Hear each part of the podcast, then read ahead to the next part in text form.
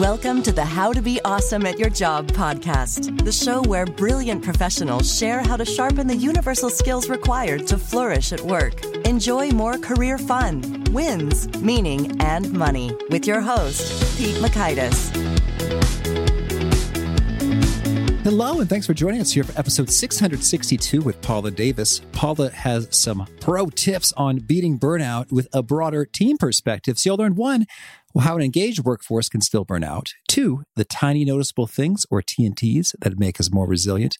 And three, how to keep your mind from catastrophizing. So if you want to check out the show notes or the transcript or the links to items we've referenced, visit awesomeatyourjob.com slash EP662.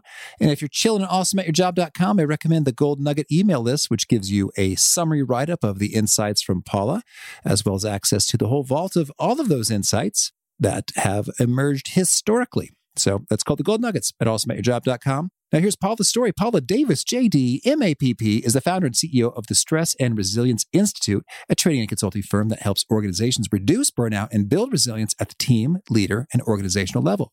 Paula left her law practice after seven years and earned a master's degree in applied positive psychology from the University of Pennsylvania. Paula is also the author of Beating Burnout at Work, Why Teams Hold the Secret to Well-Being and Resilience. Her expertise has been featured in numerous media outlets, including the New York Times and Psychology Today. Big thanks to Paula for sharing her wisdom with us. And big thanks to our sponsors. Check them out. One sponsor to check out is LinkedIn Jobs. Did you know that you can post a job for free at linkedin.com slash be awesome? And with a fresh year, perhaps you're like many small business owners looking for some fresh insight and talent to make twenty twenty-four extra amazing. Well, LinkedIn Jobs has created tremendous tools to help you find the right professionals for your team faster and free. I love how they make it so easy with their promotion and selection tools. LinkedIn isn't just another job board. No, no, no. No. LinkedIn has a vast network of more than a billion professionals, which makes it the best place to hire. Here's some fun facts. eighty-six percent of small businesses get a qualified candidate within twenty-four hours, and small businesses rate LinkedIn Jobs number one in delivering quality hires versus leading competitors. You can post your job for free at linkedin.com slash beawesome. That's linkedin.com slash B-E-A-W-E-S-O-M-E, as in you are being awesome, be awesome, to post your job for free. Terms and conditions do apply. Now, here is Paula. Paula, thanks for joining us here on the How to Be Awesome at Your Job podcast. Thank you, Pete. It's so great to be with you. Well, I'm excited to get into your wisdom. We're talking burnout, and I understand you have a personal bit of experience with burnout. Could you share your story? Absolutely. I uh, practiced law for seven years, and burnout is really what uh, cut my law practice short. I spent the last year of my law practice going through burnout. I didn't know what it was at the time. I just I just knew I was off in terms of how I was managing my stress, how I was feeling, how I was really processing the challenges associated with my work. And it took me quite a bit of time to really understand what that was. And I didn't I didn't know there was a word burnout. I was thinking just purely in terms of stress. And so I didn't start in, in kind of a severe place, but I ended in, in a severe place. I was getting panic attacks quite regularly, almost daily. I was in the emergency room twice because I had really bad stomach aches from the stress. And so it really prompted me to start to think about, do I want to stay in the profession? Should I go back to the firm that I was at? Should I do something completely different? And and obviously I decided the latter. Wow. Those are some some strong signals there. So we're going to talk about that. I also want to hear, you've got a great turn of a phrase, acronym. You have a list of T N Ts, or tiny noticeable things. Can you share with those? What are some of those? How do we think about them, and, and how do we manage them? Because because panic attacks, I mean, wow, that's powerful. And uh, and thank you for sharing.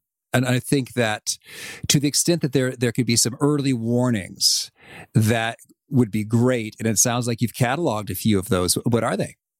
So I had three kind of early warnings that something was amiss, that was off compared to how I had been processing and just dealing with stress, you know, being in a in a stressful profession for the years prior to this happening. Uh, so I was first and foremost chronically, physically, and emotionally exhausted. So sometimes people will ask me, what do you mean by chronic? And there is no hardcore definition. It's not like three months or two months or four weeks or what, you know, eight months or what have you. It's just that for more often than not, over a period of time, feeling that nothing that I did really was able to replenish my energy. So on the weekends when I wasn't working, typically I would play co-ed softball or hang out with my friends or just spend time doing activities that I enjoy, playing sports and things like that. And those were always very meaningful and connective and energy-giving pursuits for me. And they stopped being so after a point in time during this process. And it kind of boiled down to, at some point, I just wanted the couch and some bad reality television. And I wanted everybody to leave me alone. There was this sense of like, just get out of my space. I'm trying to rejuvenate, help, you know, leave me alone kind of a kind of a mentality. And that's not my normal personality. And so that was something that was really eye-opening for me. And, and even more so was the second big warning sign that I missed is that I was chronically cynical. So everyone just started to annoy me and bug me. And that was my friends, my family, my colleagues, my clients, which is horrible, right? You know, I'm, I'm here I am charged to help people deal with their sophisticated legal challenges. And outwardly, I was always very professional, but inwardly, I'm doing a lot of eye rolling and thinking to myself, like, do we really have to have this conversation? Can you handle this on your own? And clearly the answer was no. And then that led to a sense of lost impact. You know, it just, you know, am I really doing what I want to do in my career?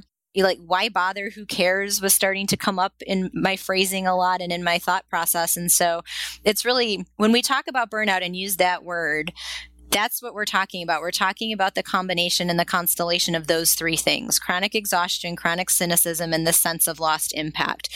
And so that's really where I think we need to sort of punctuate that these days, I think we're using the word burnout really loosely as a synonym for just feeling frustrated or overwhelmed or stressed out. And it's not necessarily a suitable synonym for those things. It's really that constellation of three things is what we mean when we're talking about burnout. Well, that's a helpful distinction. Thank you. I was I was going to ask that next. So, well, well maybe let's let's zoom out a bit and, and share that. That's one key discovery that may surprise people or or they find counterintuitive. Any other, you know, big surprises or fascinating discoveries you've made along the way as you've you've researched and worked in this area? Yeah, there's a couple. So first and foremost, when I was sort of coming out of my my burnout experience and in recovering and going to get my master's in applied positive psychology and kind of moving on with my career, so I started to think back about the experience that I had burning out. I really uh, thought about it very much in terms of an individual type thing, right? An experience. What did I do wrong? What did I miss? What could I have done better?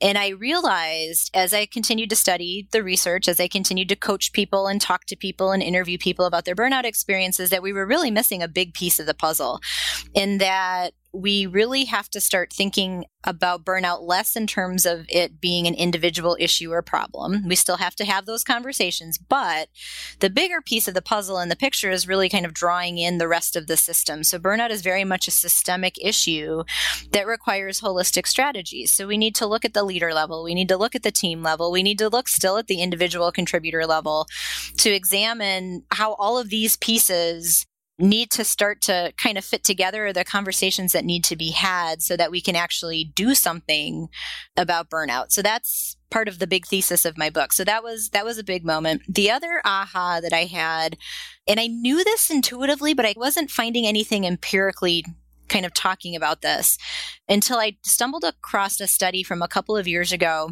actually showing that high levels of engagement can also travel with high levels of burnout. So there's a lot of burnout research positioning engagement as the opposite of burnout for a whole host of reasons.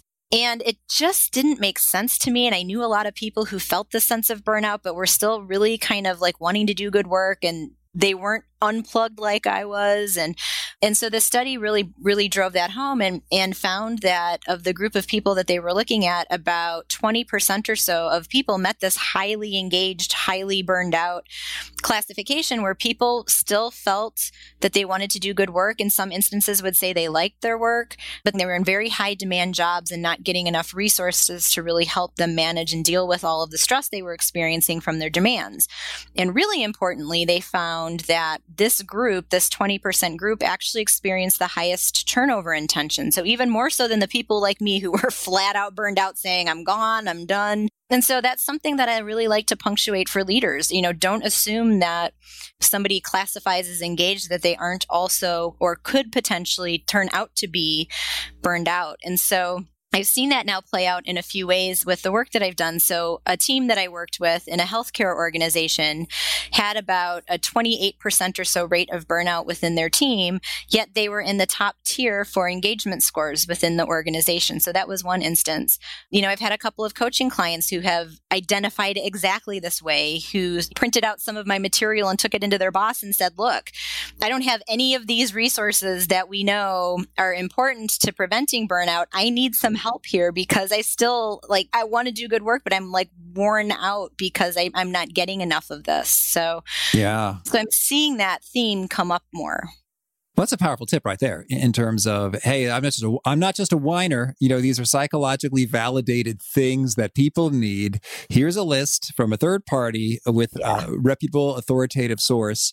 And I need some of that. And, and I mean, I think most leaders who give a hoot would say, hey, yeah, fair enough. You're right. I mean, let's let's see what we can do here. And also that point about engagement, that really resonates because sometimes I think, well, I don't want to misuse the word burnout since we've precisely defined it. But when mm-hmm. I felt some burnout-esque feelings. Yes. that, that's part of it is just like, I care so much that it's exhausting. And sometimes I think, man, if I just didn't care, then it, this wouldn't be a big deal to me. I wouldn't feel so stressed or overwhelmed by this because I'd be like, well, hey, whether that outcome goes in, in direction A or B, whatever. Right. But but no, I care very much. I want it to go absolutely in direction A, and I don't see it going that way. And that's frustrating. Ah. Yes. I mean, and I think that Adam Grant has a phenomenal, he's got a phenomenal lot of stuff, but he mentions this term in an article that I believe he co-wrote, I think with a classmate of mine actually at UPenn, and they call it generosity burnout. Mm-hmm. So this notion of caring so much that we prioritize everybody else's needs above our own, and that causes us to wear out and burn out essentially. And so, so he talks about how we have to figure out how we can still exercise our giver tendencies, which are really important, especially if you orient that way, but also taking into account what do you have to do to deal with and manage your stress in a way that kind of puts those boundaries in place so that you're not just purely giving one hundred percent of your time. And I think he cites a study or talks about a study where they actually looked at a group of teachers or teachers and found that teachers who were these pure givers, right, who, you know, you would think like are constantly devoting their time to, you know, helping their students with any issue that came up, actually their students had lower test scores compared to teachers who were also givers, but implementing more of a boundaried approach to how they gave to other people. So, so I thought that that was fascinating. So we have to figure out how to give with limits, mm-hmm. care with limits. Well, I, I hear you. And you've got a, a nifty model when it comes to thinking about burnouts and teams and being successful, the primed model. Can you give us a, a bit of the the overview there and, and some top tips that uh, make a big impact? Yeah. So when I was t- kind of taking a step back and thinking about how I wanted to position this topic and, and understanding that if framing burnout as purely an individual issue with individual strategies isn't enough to really move the needle. And the research suggests, and you know, a lot of my own interviews and things suggest that there's such a strong organizational culture element associated with burnout. I also can't go into organizations and be realistic and say, hey, let's just change your culture and everything will be fine.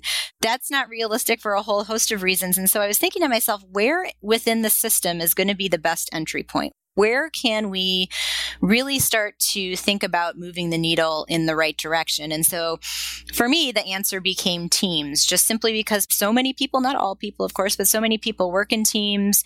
There's a lot of research about what creates a resilient and high-performing and thriving team. And so I started to dig into all of that and realized that there were similar themes that kept coming up in the research. And that became the model that I started to use and started to work by. And so very importantly, one of the P's in the primed model is psychological safety. So building trust within the team and prioritizing relationships is the R, and talking about the impact and the meaning that teams have within their organizations and just having those conversations is important. Energy, mental strength. So a lot of times we don't think about how, how our own thinking or the collective thinking of the team can really be exhausting if we're thinking in a counterproductive way, and how it can undercut our efforts to create the cohesion and the trust and the high performance that we want within our teams. And then design is the last piece, you know, so really understanding and, and recognizing if we realize there are tweaks that we need to make, how do we go about doing that? How do we kind of design the environment that we want to be in for ourselves? So that's the model in a big overview. Okay, sure. So we got the psychological safety and needs, the relationship, the impact, the mental strength and mindset, the energy and the design. Yes. I'm spelling the word primed. Yes. And so then in terms of, of quick wins, what are some of the, the top things that we can do to get a nice boost on some of these dimensions? Sure. So I call them tiny noticeable things, as, as we talked about. So a, a little acronym suggesting that it's not necessarily these big shifts. Sometimes I think when we start to have this conversation, we think that we have to make these wild shifts in our behavior, or we've got to do these big things to kind of change what we're doing. And in essence, it's really smaller things done more consistently over time that really matter. And so it's simple things like attentiveness, like when someone joins the Zoom call, say, "Hey, Joe, it's really nice to see you. How's it going?" It's seeking out other people and making sure you're hearing from opinions from everybody. It's limiting side conversations, clicks, and gossip, which is a huge aspect of psychological safety. It's a leader saying, I don't know. I, I you know, I, I haven't seen this before. What do you all think? It's sharing and then capitalizing on good news and wins, really, really small ones, especially, not just the big moments that we oftentimes think about. And it could be as simple as being more transparent. So as a leader, cluing people in more on what they need to know, asking them to participate in decisions that impact their work, being more clear, which could be adding a sentence or two to an email, giving more of a rationale or an explanation around a task instead of, you know, having come from the legal profession, I heard this so many times, well, too bad, this is what I had to do on my way to partner, so you're going to have to work on Thanksgiving as well, and who cares, right? But explaining why that's important and, and framing it in a little bit of a different way leads to more of a perception of flexibility and autonomy. So there's just, it's these little kind of tweaks and hacks that leaders and individual contributors and teams can start to prioritize, essentially. And what are some of those those hacks when it comes to mental strength and mindset? So one of my favorite skills is, and this is probably a little bit more on the what I would classify on the individual side of the house in terms of a skill, but it comes up all the time in my work across the board with professionals. So it's limiting catastrophizing or worst case scenario thinking. So it's our tendency when something stressful has happened, and it can be a really small stressor. It could be as simple as like getting an email from your boss that says, call me back or come see me now, and it doesn't have any other details. And your brain's going to, you know, jump to some conclusion. And it's, it's never, I did a great job. It's almost always, I did something wrong and I'm going to get fired. That's where we go. And so it's a process just to help you think through gaining some perspective and clarity when you're in those moments. And so I just, I call it your horror movie, Disney movie documentary. So horror movie is just getting out of your head all of those likely unrealistic thoughts and story that you're telling yourself. The Disney movie is kind of creating the opposite version, even if it's unrealistic, because you're just looking for a smile or a jolt of positive emotion.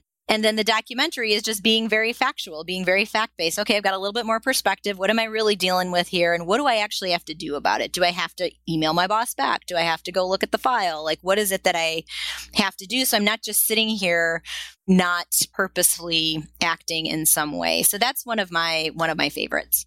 Well, that is handy. So we got that those three perspectives, the, the horror, the Disney, and the documentary. And I think that's also a good team tip in terms of, hey, maybe don't send emails like that to your teammates. They... I tell leaders all the time, add one more sentence. uh, yeah, absolutely. That, that's handy. And yeah, because one sentence will, will probably do it. And and occasionally, even if it is negative, like, you know, you do want to have a hard conversation where you deliver some some difficult feedback, you could... just even giving a little bit more context is handy. It's like, hey, I'd like to catch up on this piece of work or whatever. You know, it's just like, okay, so that's what we're talking about. It's not, I'm going to be fired. It's, we're going to talk about this piece of work. And maybe I've got a hunch that, oops, I think I wasn't my best there. That's, so there might be a couple things that are hard to hear, but it's less room to catastrophize when you've got that extra context. Yes. And we also have to realize, you know, and I put in there too, is being aware and mindful of our triggers. What in our environment triggers counterproductive thinking in the first place? So for me, it's vague and ambiguous information. I absolutely hate those emails and those types of situations where I don't know all of the information or details, because my brain is just, especially as a former lawyer, we're trained to issue spot. We're trained to analyze a situation from every single angle. And so it can be a very easy thinking style to do. And another trigger that can promote counterproductive thinking is anytime it's the first time that we're doing something. And so thinking about a colleague who might be new to your team or new to the organization, even if they're a seasoned professional, they're oftentimes kind of trying to orient, and most of the conversations they're having with people are people who they don't know. And so it's their first time leading a meeting or turning in a project or getting feedback or things like that. And so when we can kind of build collectively that awareness of what might be causing or what could cause counterproductive thinking in our team members, I think that can help us, again, leverage some of that clarity, just leverage some kindness and, and, you know, say, hey, let's go have a chat. I remember when I started, here's, you know, here's some perspective from my end. So we can, I think, just think about situations a little bit differently. Well, and you mentioned hey, lawyer training, issue spotting, and it's interesting. I was going through a process recently. So we're planning a move, and that's a whole lot. Mm, yes. And so now I was thinking, I was like, okay, what are all the things that could go horribly wrong, and how can I mitigate that? And so, and that was pretty productive in the sense of, okay, well, I could, I should get some help in, in these key areas. And then like the probability of things going horribly wrong is, is way lower. So that was productive. But at the same time, spending too much time in that thought zone was, was getting me a little freaked out. So do you have any pro tips on, on that? It could be necessary to do the issue spotting, the anticipating. I, I don't want to use the word worrying, but planning for the worst and prepping. So if we're, if we're in that zone, and maybe right so, how do we return to a happy place? So what you're talking about, so that's a really important distinction for us to make. And what you're talking about a little bit there is contingency planning. Yeah. So contingency planning is good. It's it's not a bad thing to to think about worst case scenarios. Oftentimes it's necessary, right? If I am in an airplane and it's foggy outside, I want my pilot thinking about what could go wrong and should we take off, right? So contingency planning is purposeful action. We're purposefully doing something to get closer to an outcome, a goal, a relationship, what have you. Catastrophizing is a little bit different. It is, it's really spinning our wheels. We stop taking purposeful action. It pulls us farther away from some of the goals and things that we want. And so that's why it's more of a counterproductive piece. That's how you can distinguish between whether you're just contingency planning, which is purposeful, I'm moving forward, I'm not stuck, my wheels aren't spinning, versus the other side of the coin, which is the catastrophizing piece. I remember, to give you an example, I catastrophized a bunch. And so I can remember when I was a lawyer, I think I was a second year associate, and I had just finished this huge project for a very important partner. And I hadn't heard anything back from him in a couple of weeks. And he came down from the different floor he was on, and he walked right by my office with the file under his arm into the office next door to mine, which was my mentor's, who was a good friend of his, and shut the door. So right away, vague and ambiguous information, and oh no, there he goes. He didn't even think to stop and talk to me. It's that bad. And so when I say not taking purposeful action, I really kind of froze a little bit, and, and I wasn't thinking clearly about the actual document I was working on. I was now focused on trying to hear what was going on in the office next to mine. And another partner came into my office and gave me a new assignment that was actually fairly complex. And I realized that when he left my office, I had taken like a sentence of notes, because my brain was so consumed with what was happening in the office next to mine, I wasn't present in, in even a remote way. And so that's what I mean when I say stopped taking purposeful action. I, I really wasn't present or thoughtful or thinking through any sort of issue or project that I should have been. Well, yeah, and that's a great example, which shows sort of the, the negative consequences and implications of, of going down that rabbit hole. And so let's sort of play it back in time. If you've got that other partner entering the office and your brain is elsewhere, how do you quickly get your brain where you need it to be? Well, and that's part of the reason why this thinking style is so powerful, and it's powerfully counterproductive because it's it's hard to do. And so practicing those steps of horror movie, Disney movie, documentary become important, because you want to be able to sort of recall those quickly so that even if it's just, you know, tell the partner, give me a minute here and you can jot down some notes about what you're thinking. It might give you a little bit more perspective or clarity in the moment, but it can be really hard to do on the spot if you haven't had some practice with how that, with how that thinking style goes.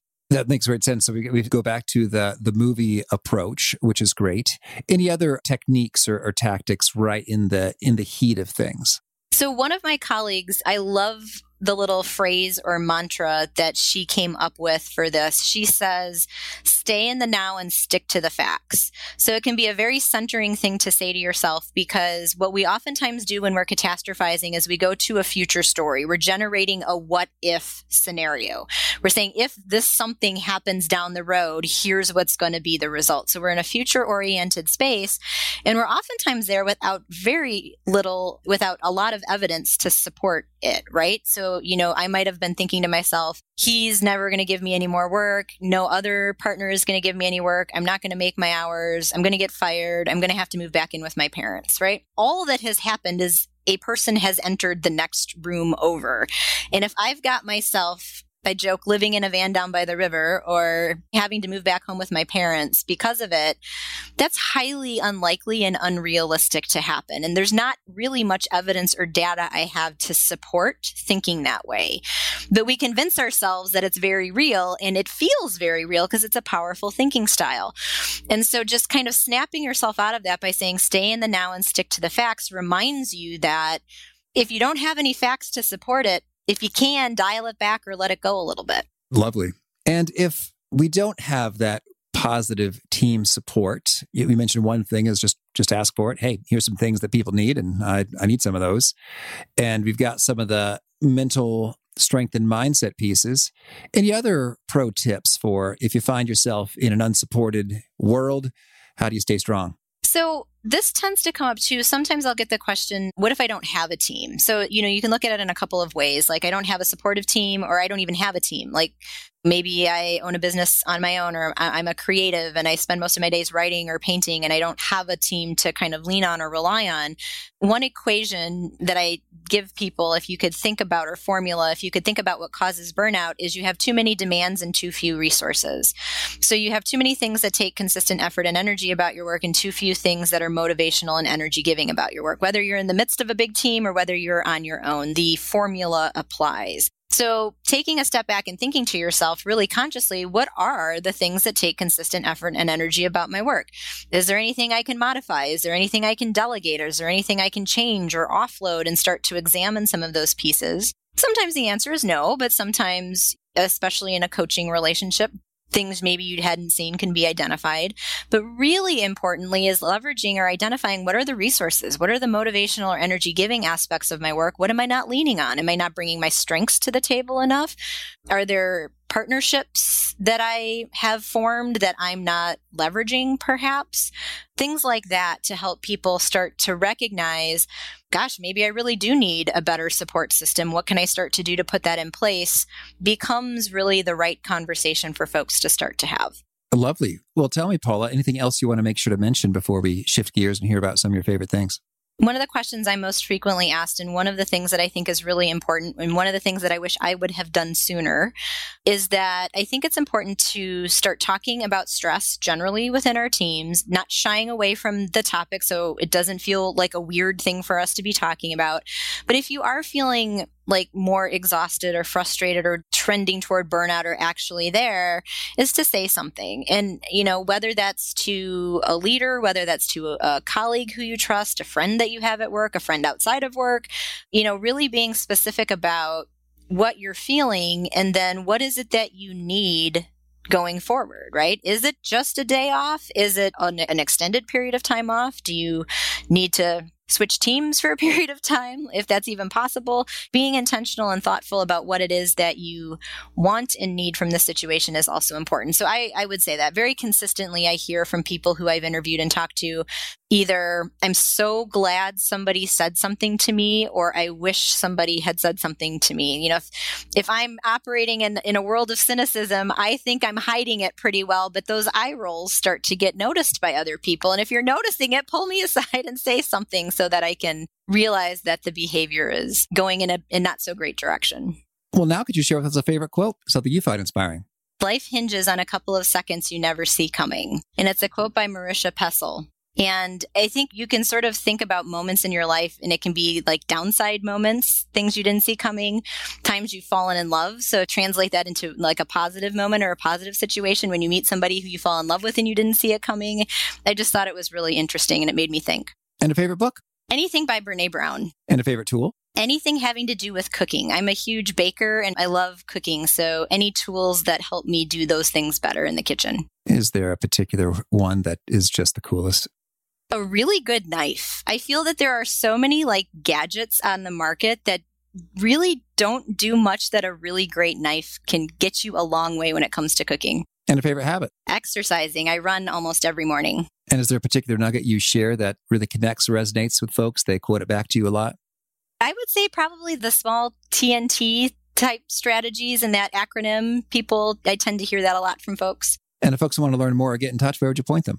I would point them to beat burnout now dot com, which will take you to my website where you can learn more about my book and everything that I'm doing in my institute. All right. And do you have a final challenge or call to action for folks looking to be awesome at their jobs? Do what you love. Even if you can't manifest or create the big job, dream job that you want, really pay attention to the small moments of meaning and the small moments of things that you do during the day that you feel like you're in the zone and really light you up, and start to just sprinkle those in a little bit more intentionally during your day and your week. All right, Paula, this has been a treat. Uh, thank you. I wish you all the best. Thank you so much, Pete. I'm really digging that mantra from Paula, stay in the now and stick to the facts. If you're about to go into crazy speculation as to terrifying stuff that could be happening or what this means, oh, remember, oh yeah, yeah, we're going to stay in the now. We're going to stick to the facts. Great stuff from Paula. Again, the show notes, the transcript, the links to items we've referenced are at awesome at your job dot com slash E P six six two. I hope to catch you next time, and peace. Thanks for listening. To get the most out of the show, we recommend two key things. First, check out the extra resources at awesome at your job dot com. You can find this episode's transcript and links, as well as the perfect episode for your situation. You can search the full text transcripts of hundreds of episodes or explore episodes tagged by topic and competency covered. Second, subscribe to the podcast and get future episodes automatically. You can subscribe by telling Siri and several other smartphones and speakers, subscribe to the How to Be Awesome at Your Job podcast, or by tapping subscribe in your podcast player of choice. If you'd like some extra help figuring out podcasts and how subscriptions work, visit awesome at your job dot com slash subscribe for guidance. Hope to catch you on the next episode of How to Be Awesome at Your Job. Let's jump into Peppa's world of play. Look for spring flowers, hunt for muddy puddles, and bravely explore exciting places with Peppa playsets. Peppa Pig, inspiring kid confidence.